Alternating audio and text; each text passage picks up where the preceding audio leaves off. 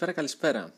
Ακούτε τους Homo Πολιτικάριους, το ραδιόφωνο του Συλλόγου Αποφύτων του Τμήματος Πολιτικής Επιστήμης και Δημόσιας Διοίκησης.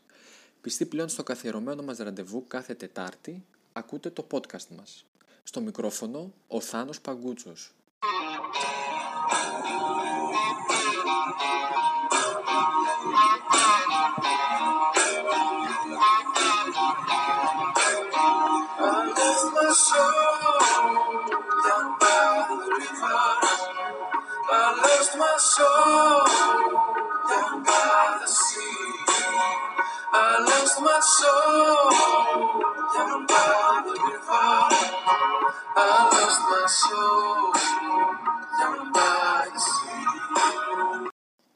Περνάμε τώρα στα νέα της επικαιρότητας.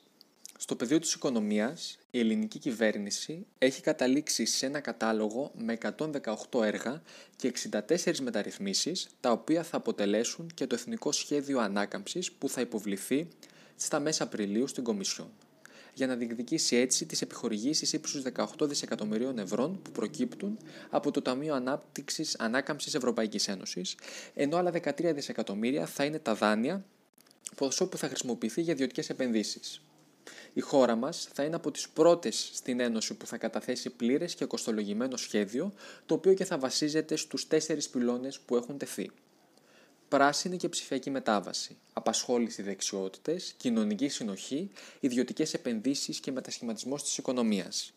Το Ταμείο Ανάκαμψης και Αμφθετικότητα αποτελεί το βασικό χρηματοδοτικό εργαλείο του προγράμματος Next Generation EU, του συνολικού πακέτου ανάκαμψης Ευρωπαϊκής Ένωσης από τις οικονομικές επιπτώσεις της πανδημίας του κορονοϊού.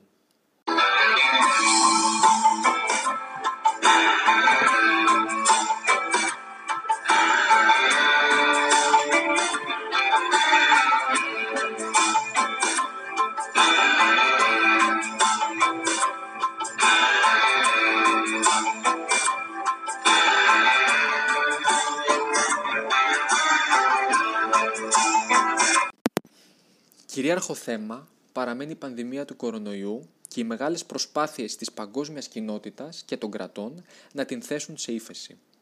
Καθώς το εμβολιαστικό πρόγραμμα προχωρά με αργούς ρυθμούς, στην Ευρωπαϊκή Ήπειρο έχουν ξεκινήσει με δειλά βήματα οι πρώτες κινήσεις των χωρών και των κοινωνιών για την επιστροφή στην πρώτερη προ-πανδημίας καθημερινότητα.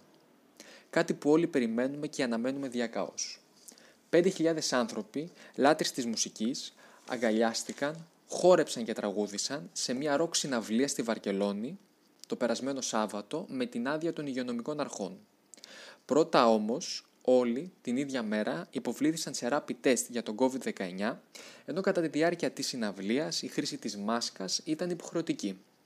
Αποστάσεις δεν υπήρχαν και όσοι βγήκαν αρνητικοί στο τεστ που είχε διενεργηθεί νωρίτερα είχαν την ευκαιρία να ζήσουν από κοντά το πείραμα της Ισπανίας.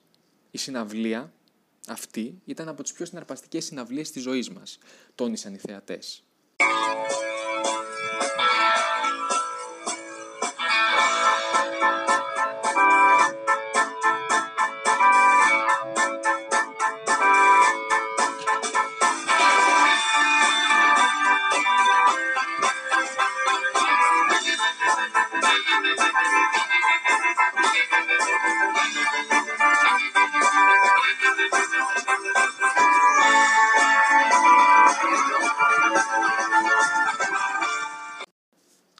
Κίνα, στον ανερχόμενο κολοσσό της εποχής μας, έχουν αρχίσει ήδη να κοιτούν με κλεφτές ματιές τον επόμενο 22ο αιώνα.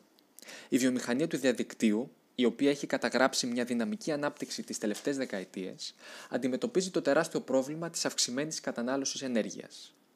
Οι κινέζικες εταιρείες τεχνολογίας βρίσκονται ήδη στην αναζήτηση πράσινων λύσεων, Σύμφωνα με έρευνα του Κρατικού Ερευνητικού Ινστιτούτου του Ηλεκτρικού Δικτύου της Κίνας, τα κέντρα δεδομένων πληροφορικής κατανάλωσαν το 2020 κάτι περισσότερο από 200 δισεκατομμύρια κιλοβατόρες, ποσοστό 2,7% της συνολικής κατανάλωσης ρεύματος στην Κίνα. Το ποσοστό αυτό τα ερχόμενα χρόνια θα πολλαπλασιαστεί σημαντικά λόγω του κρίσιμου ρόλου του διαδικτύου και των υπηρεσιών πληροφορικής στην καθημερινή ζωή. Οι Κινέζικοι γίγαντες της τεχνολογίας ήδη αναπτύσσουν πρακτικές για μια βιομηχανία του διαδικτύου με μηδενικές εκπομπές άνθρακα και φιλική προς το περιβάλλον. Πρόσθετα, στο πεδίο των διεθνών σχέσεων, οι Υπουργοί Εξωτερικών Ιράν και Κίνας υπέγραψαν συμφωνία 25 ετού στρατηγικής συνεργασίας. Συγκεκριμένα η Κίνα θα επενδύσει περίπου 400 δισεκατομμύρια δολάρια στο Ιράν με αντάλλαγμα πετρέλαιο, ενώ παράλληλα θα ενισχυθεί και η στρατιωτική του συνεργασία με κοινή εκπαίδευση, έρευνα και ανταλλαγή πληροφοριών. Η συμφωνία επιπλέον στηρίζει τον τουρισμό και τις πολιτισμικές ανταλλαγές μεταξύ των δύο.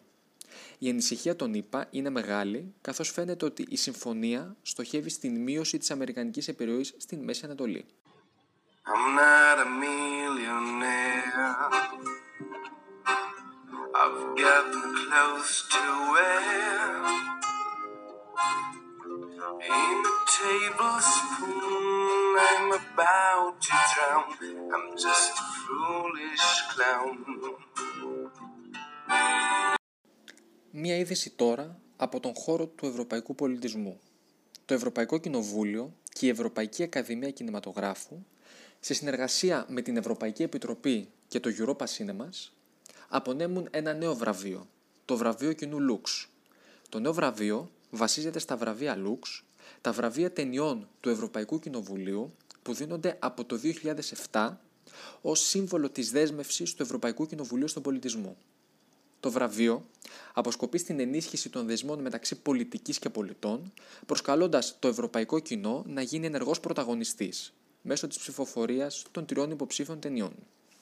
Οι τρεις υποψήφιες ταινίες είναι Another Round, Collective και Corpus Christi. Η ψηφοφορία του κοινού είναι μέχρι τις 23 Μαΐου στην ειδική ιστοσελίδα που έχει δημιουργηθεί για το σκοπό αυτό luxargort.eu.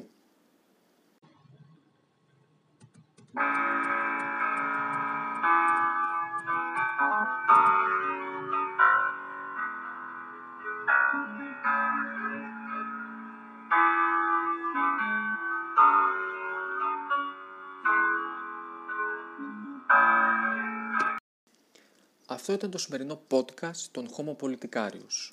Τα λέμε ξανά την ερχόμενη Τετάρτη και κάθε Τετάρτη στις πλατφόρμες αναπαραγωγής podcast.